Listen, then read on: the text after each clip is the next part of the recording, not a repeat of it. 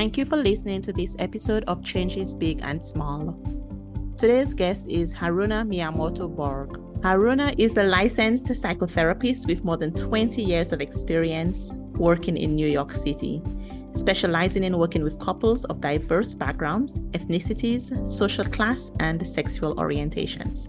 Welcome to Changes Big and Small, Haruna. Well, thank you for having me, Damian. It's really my pleasure to be here.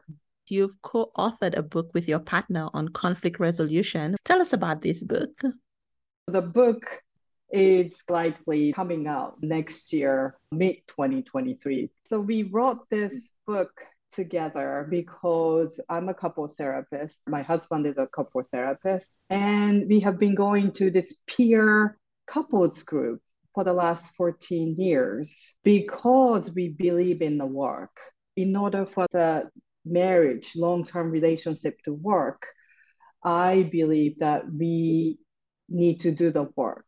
The work is I contribute to my marriage and he contribute to our marriage. So we have been going to, to this peer group and learning how to take care of this marriage. I'm a licensed therapist, yet I didn't know much about taking care of my own relationship. So the book is very practical, relatable, focused on conflict resolution, but really we share a lot of practical tools that we learned from this group that we would like readers to also kind of experiment it and hopefully become their own toolbox that's really interesting because you've been married 16 years. And so you started participating in this group two years after your marriage. Yes, that's when it became very challenging for me. At least I can speak for myself. We have two kids, both of them are teenagers now. And, you know, what couples fight about sort of money, sex, parenting, work, in laws, all this the very well-known Gottman Institute that specializes in couples therapy did research and all these topics a lot of couples fight about. And parenting, obviously, when our first one was born, I didn't know how to do this co-parenting. I'm a parent, he's a parent, co-parenting together. So we decided to form this group and we have been maintaining this group for many years. Now, your last name is Miyamoto Borg, which makes me think that you and your husband are from different cultural backgrounds. Yes. How does that play out in terms of all of the types of conflicts that come up in a marriage and the resolution of conflicts as well? Yes, Damian, that's a very good question. I think conflict is inevitable in a relationship. Differences are inevitable in a relationship. A little bit about myself I grew up in Japan. I live in New York City. I came here for college and ended up staying here. So I identify myself as Japanese immigrant in United States and my husband grew up here. He's from California. And so we have a lot of apparent differences, how we see things differently, how we saw parenting differently many years ago. And now we have a two teenagers, how we deal with, how we take care of them. Again, I have a very different picture compared to my husband. So, kind of like coming to this awareness hey, we need to talk about this instead of fighting about it. You're listening to Changes Big and Small with Damian President. Changes Big and Small will help you take action in your life with intention and purpose. In each episode, I invite you to accept unexpected challenges that will help you take action to live the life that you want. I lived in Nagoya, Japan for four years. Uh huh. That's a long time. I was a teacher at the time. And so sometimes I would make presentations for parents on different aspects of technology and children. And it was very interesting the conversations I would have with one parent versus the other parent. It was often biracial marriages, but even the same cultural background doesn't necessarily mean that you have the same values or the same experience of parenting or of being in a relationship either. So I think although some challenges might come up in relationships where people have different backgrounds, all relationships benefit from figuring out conflict resolution. Yes. You talked about your book having a lot of practical examples. Is there something that listeners could learn from our conversation today in terms of some practice they could put in place or habit they can develop for helping with conflict resolution? Absolutely. I have a list of tools that readers can use. But I think at least three tools I would like to share here. Very practical and very helpful for not only a romantic relationship, but for any type of relationship. One is keeping that focus on yourself.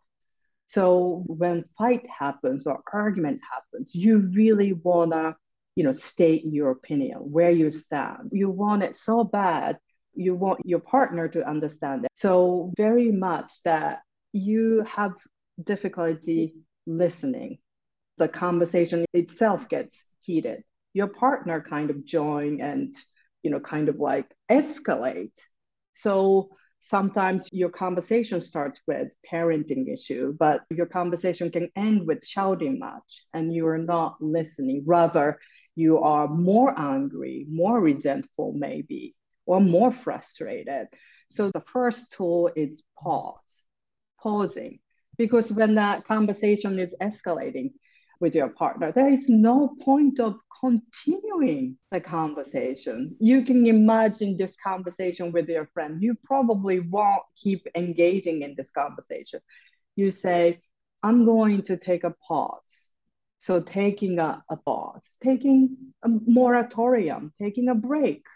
I need to cool myself down. And that piece again, keeping that focus on myself, that I need to take a break so that I can calm down and collect myself and I can talk to you again. So that's kind of stop.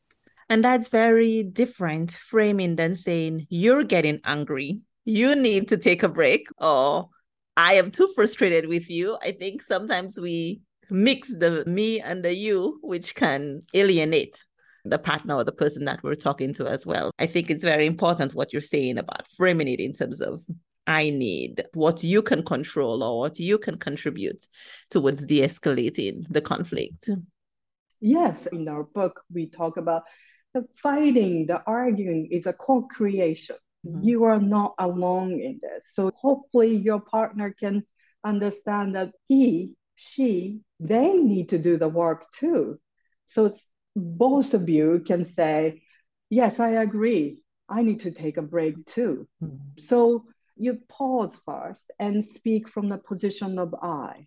I want to. I need to. I need to calm myself down.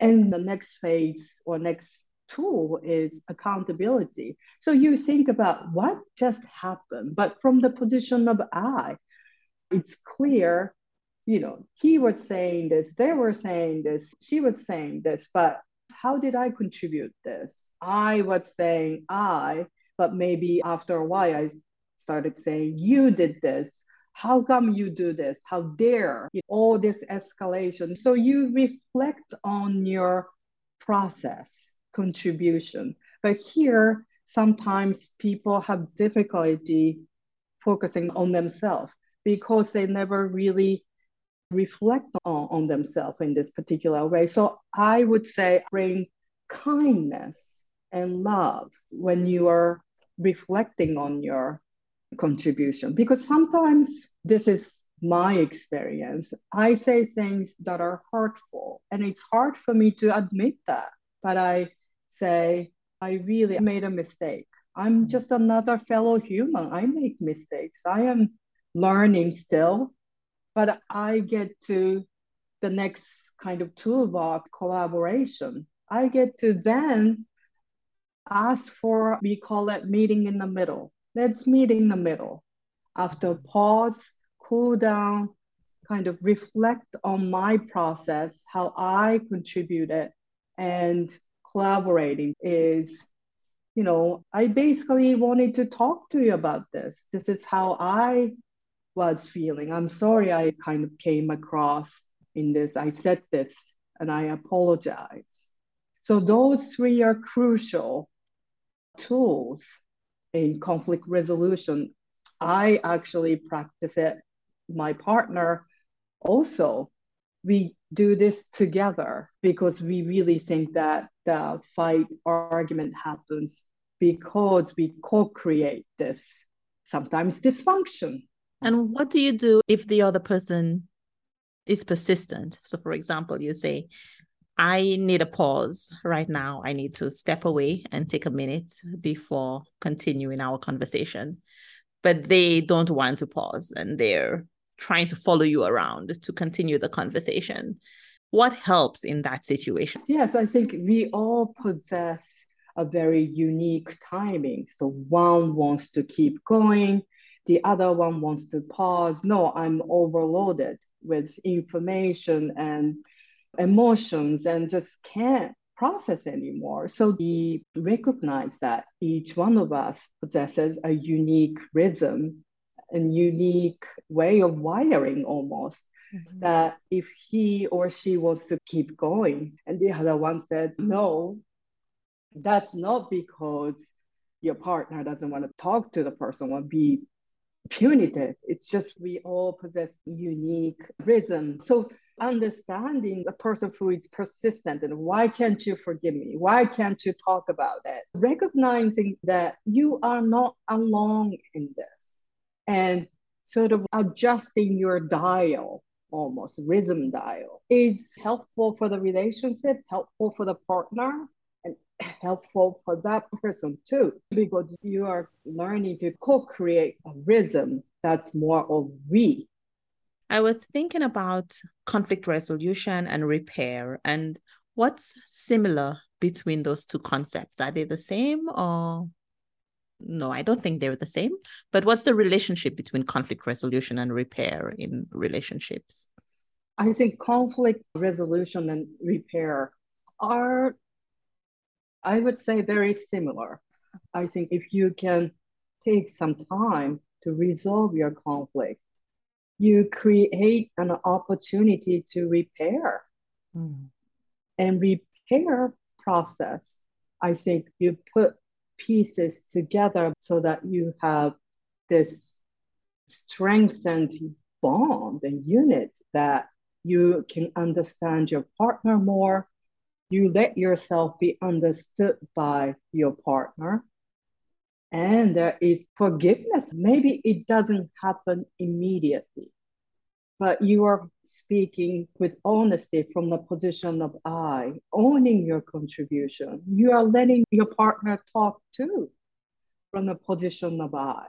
And you are creating this unit stronger than ever. And there is intimacy in admitting that I made mistakes. Well, we ended up also making mistakes together.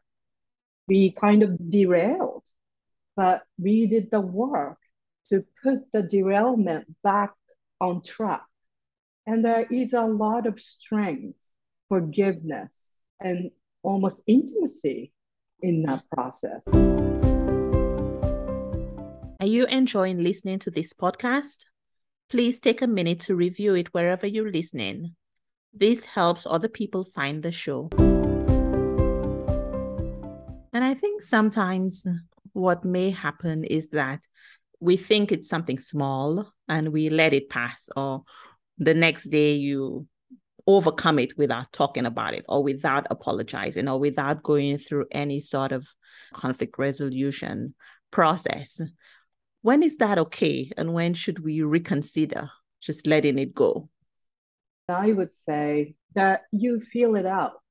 It's a subjective experience. We all bring to our relationship so you end up having maybe a small argument let's say a previous night whether that's like who get to watch what channel what tv show or who forgot to put a key at the counter. That's where the key is supposed to be, or you know, all these small things in your marriage, long-term marriage. It's a endless, I think. Sometimes I think about it, it's an endless marathon. Hmm. You are doing this endless marathon together. And sometimes mindless things happen because you are tired, you know, and your partner is tired. And if it's a minor thing, would you let it go? Is this something that I want to let my partner know? Or this just happened? It's life. How important is this? I can just put the key back in the place where we usually put. And I think the other part that comes into play here is what matters to each of you because maybe it's really important for me for the keys to be in a particular place on the counter but the other person doesn't care so much. And so who decided that i always have to get my way? I think is sometimes the onset part of relationships where one person may not agree. It may not seem like a big thing and so they'll try to do it rather than making a fuss about it but they may not have the same dedication to it as you do. And so, if you care enough, if you're the one who cares more about something, maybe it's okay if you fill in some of the slack. Mm-hmm. Yes. You just talked about marriage as being a marathon. When I think about a marathon, I also think, okay, there needs to be some reward, some pleasure, some fun as well. So let's talk about that in terms of mm, on the other side of the equation, either in conflict resolution or just in day to day marriage, when you know that there are tiny conflicts that you might have to resolve or let go at different situations, how do you keep that balance? What else do you need to do to make sure that the relationship is healthy, satisfying? Yes. Yes, I like the word balance. Absolutely. I think balance is so important. You might be very good at resolving conflict, but if you don't create time and space for fun and play, what's the point of resolving the conflict with your partner? And I think it's important for couples to have some form of a date night. It doesn't have to be a formal one, but you take some time to check in to talk to each other, to have a full meal without, you know, having people interrupting maybe, whatever the version is. I have a very busy schedule. My partner does too. So instead of having a late, you know, sort of like an evening, let's say Friday night date, we have a morning breakfast date that we go to our favorite restaurant for nice sit down breakfast and we just talk to each other. And they usually have uh, music etc a lot of people did in-house date night during pandemic. You couldn't go out so you stay home and you pick a movie and you know buy a nice bottle of wine maybe or whatever that drink you like to have. Doesn't have to be alcohol and have uh, a sit down dinner and enjoy each other. The other thing that also occurs to me is about having conversations. And I think sometimes, especially when people are busy, the conversation can seem too big like there are a bunch of things we need to talk about and we keep being tired. So when do we make space or time to have these conversations? And I'm wondering, are there topics or are there types of conversations that couples need to be careful to have on a regular basis? Yes, I think it's something to think about. I encourage people to think about this because I think marriage is a unit, so the relationship couples part. And if you have children, you're parents. And also, in order to do these things, being married and you know raising children, you have to talk about business, money, and maybe division of labor. Those things also are topics in a long-term relationship business owners, they do inventory of what came in, what went out, and what's the revenue. Probably once a month, maybe. Some people do it every other week, depending on your, again, rhythm, whatever, whatever the rhythm is. But you go through it and review it, maybe on your own or with a co owner. So marriage can require that kind of work too because you are spending money for groceries, phone bills, gasoline, and mortgage or a rent, whatever you have. It's, I think, helpful to look at that together. And do we need to do something about it? Maybe not. Mm. Maybe status quo is fine. But again, you get to collaborate. You get to say, what do you think about this? I was kind of like you know, thinking about this piece, maybe we can eliminate this expense if you are concerned about what's going out.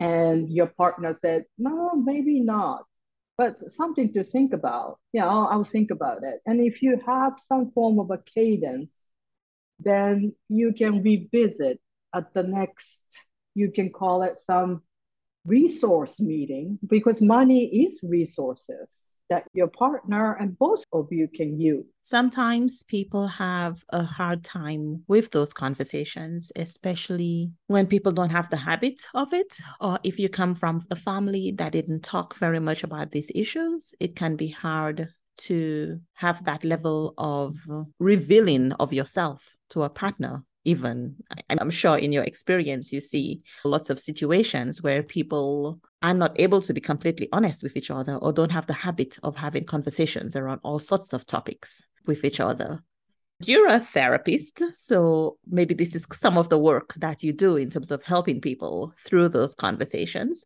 so if somebody is listening and they know they should be having these conversations but it's a barrier or there are some barriers to it what do you suggest you know i think that's a very good question, Demian. Mm. It's sort of like, how do you break the barrier? I mean, not many people heard their parents talking openly about money, what they have, what they don't, etc., etc. I think, again, this is something that we all learn when we are in long-term relationship, marriage.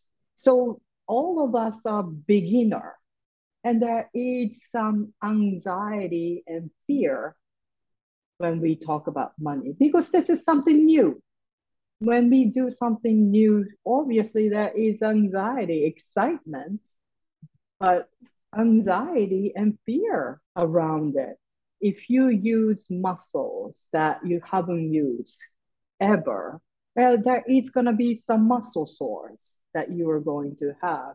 So think of it as some muscle sores that you are dealing with now. When you have a conversation about money with your partner, that's worthwhile. You are strengthening your conversation skill, your relationship with money.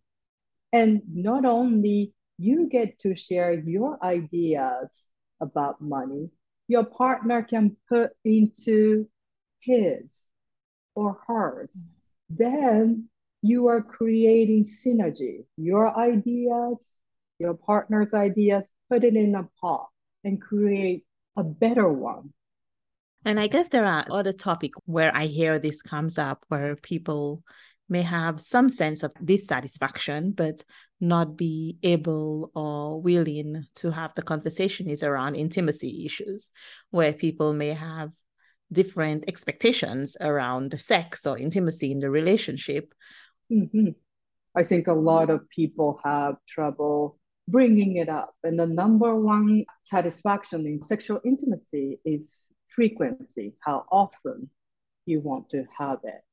And that's completely up to the couple to decide how often. It's differences between you two, how much he wants to have it, how much she wants to have it.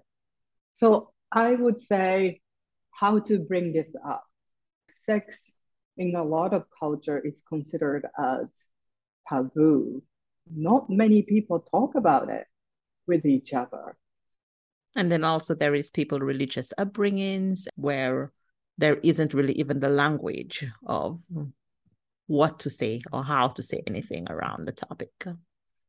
We are identifying this barrier that prevents us from talking about it, bringing it up with your partner. This awareness of sexual intimacy is increasing globally. You can think that to begin with, as sexual intimacy is something that you create with your partner. You are creating in sexual intimacy a connection with your partner, and that involves sex.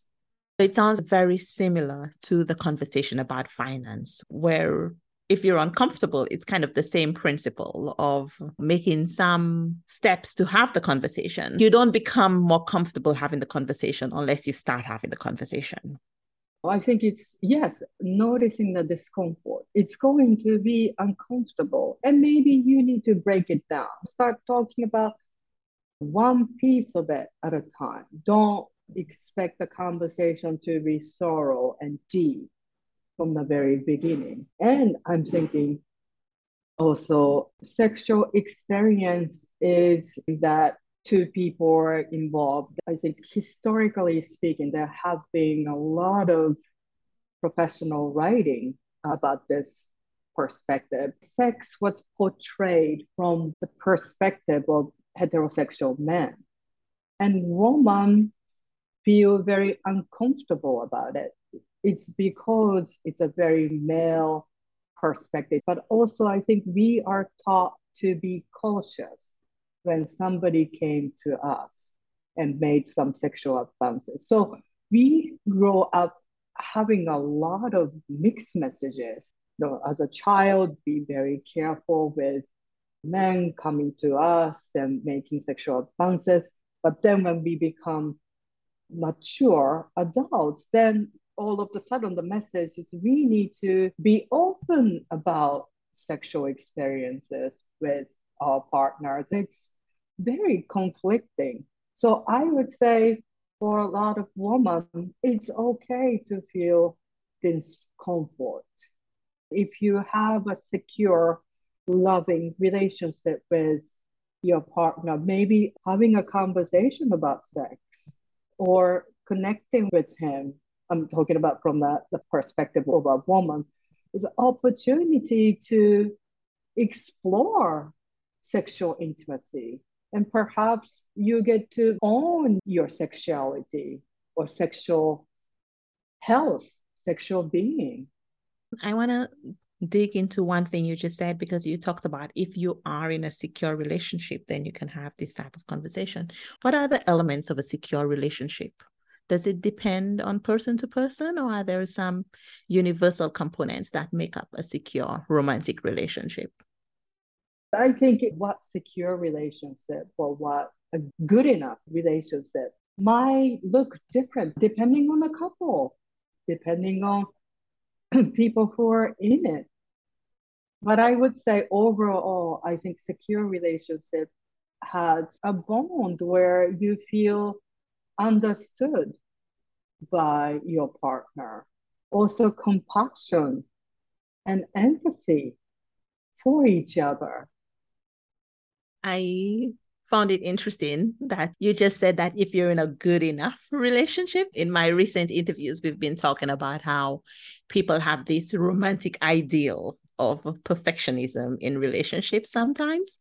And maybe what we should be thinking about is good enough in a relationship as opposed to the best relationship or whatever other superlatives we can use about relationships.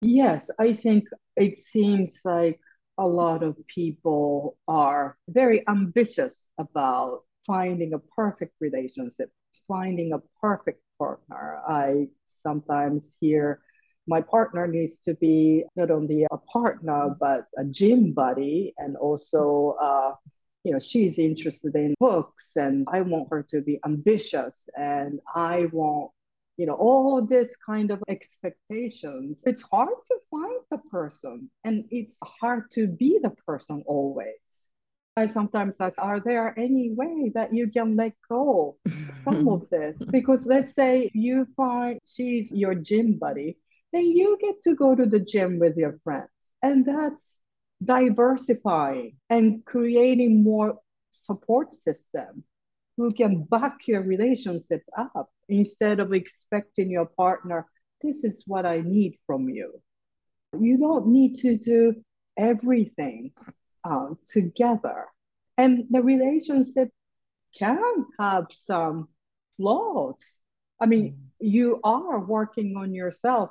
Your partner is also working on herself, on himself. And relationship is always evolving and requiring work from two of you. And that is part of still, I think, mystery and unfolding and developing that happens. And I would say, let it be magical, let it be, yeah. What you just said was you invite people to see if they could let go or release some of their expectations. And so maybe that's something interesting for listeners if they have a long list of must haves if they're dating.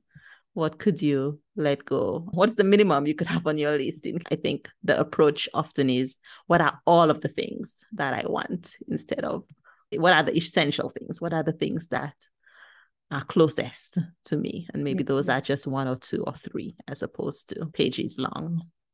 Yes, absolutely. And I sometimes think about this. So when you meet a person, what do you expect? Are you having this list of things like, I want her to be this, you know, A, B, C, D, E, F. The list maybe goes on and on and on.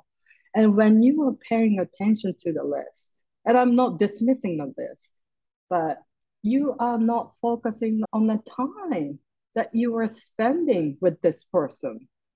I think it's really important to really feel it out, stay here and now, and see whether you get to have a fun conversation with him or her or them fully in it.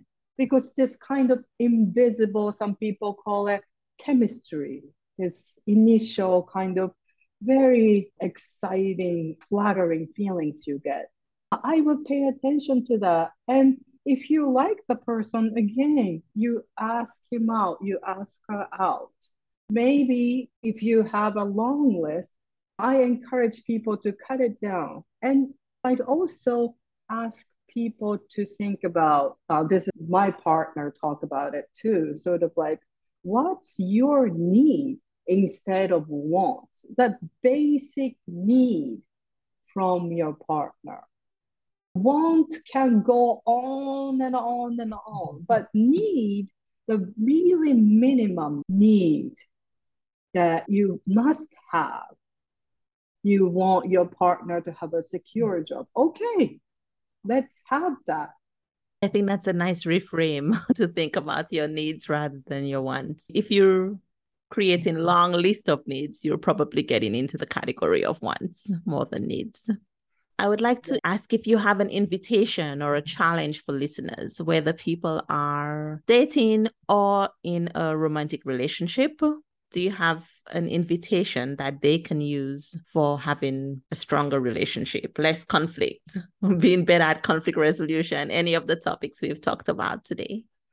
I think, Damian, I thought about what you said, sort of, I really want people when they set up a date and see your potential romantic partner, you go to the site or restaurant or cafe with this all this expectation. I would say drop that list and have fun.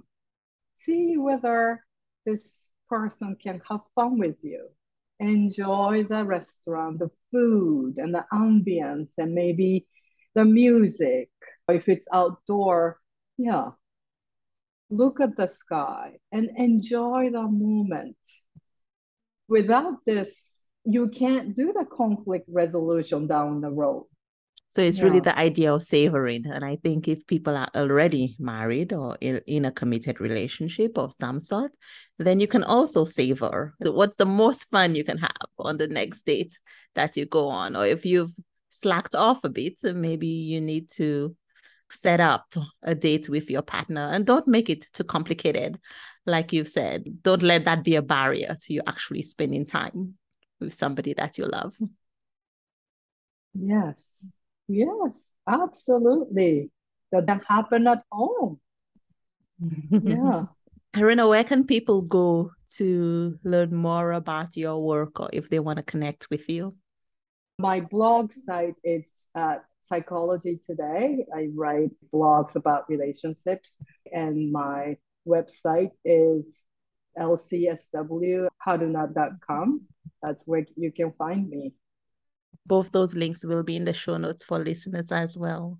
As we end, is there anything else that you want to make sure listeners know or that you want to share?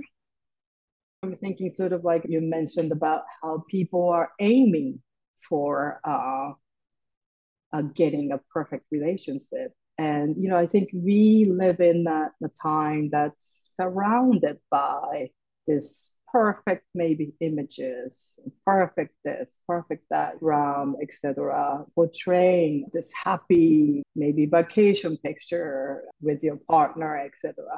That doesn't, you know, tell a story. I would like listener to really maybe own your relationship and doesn't have to be always perfect doesn't have to be always instagram pretty. It's your relationship a living breathing entity that you co-created with your partner and i wonder you can cherish that and really own it. And if you really end up talking to your partner about the incident or that and coming to this better understanding and accepting your mistake, his mistakes, and forgiving each other. That's a real bond you're creating with your partner and such a precious experience. I would like the listener to own it really and say, I'm very grateful for my marriage. Thank you, Haruna. I think that's a great place to end. Well, thank you for having me, Damian. My guest today was Haruna Miyamoto Borg, a licensed psychotherapist with more than 20 years of experience working in New York City. Haruna's rich clinical experience has fostered a deep understanding of the cultural and environmental influences that nurture and shape our lives. Individuals, people in intimate relationships, and families are seen through the lens of understanding, collaboration, and compassion. She has a blog in Psychology Today called Couples and Culture. If you've enjoyed listening to this episode, please share it with a friend who you think will benefit. Do you have a question for me or a topic that you would like me to cover in an episode of the podcast? Reach out at contact at changesbigandsmall.com. Remember, Change begins with one small step. Have a great week.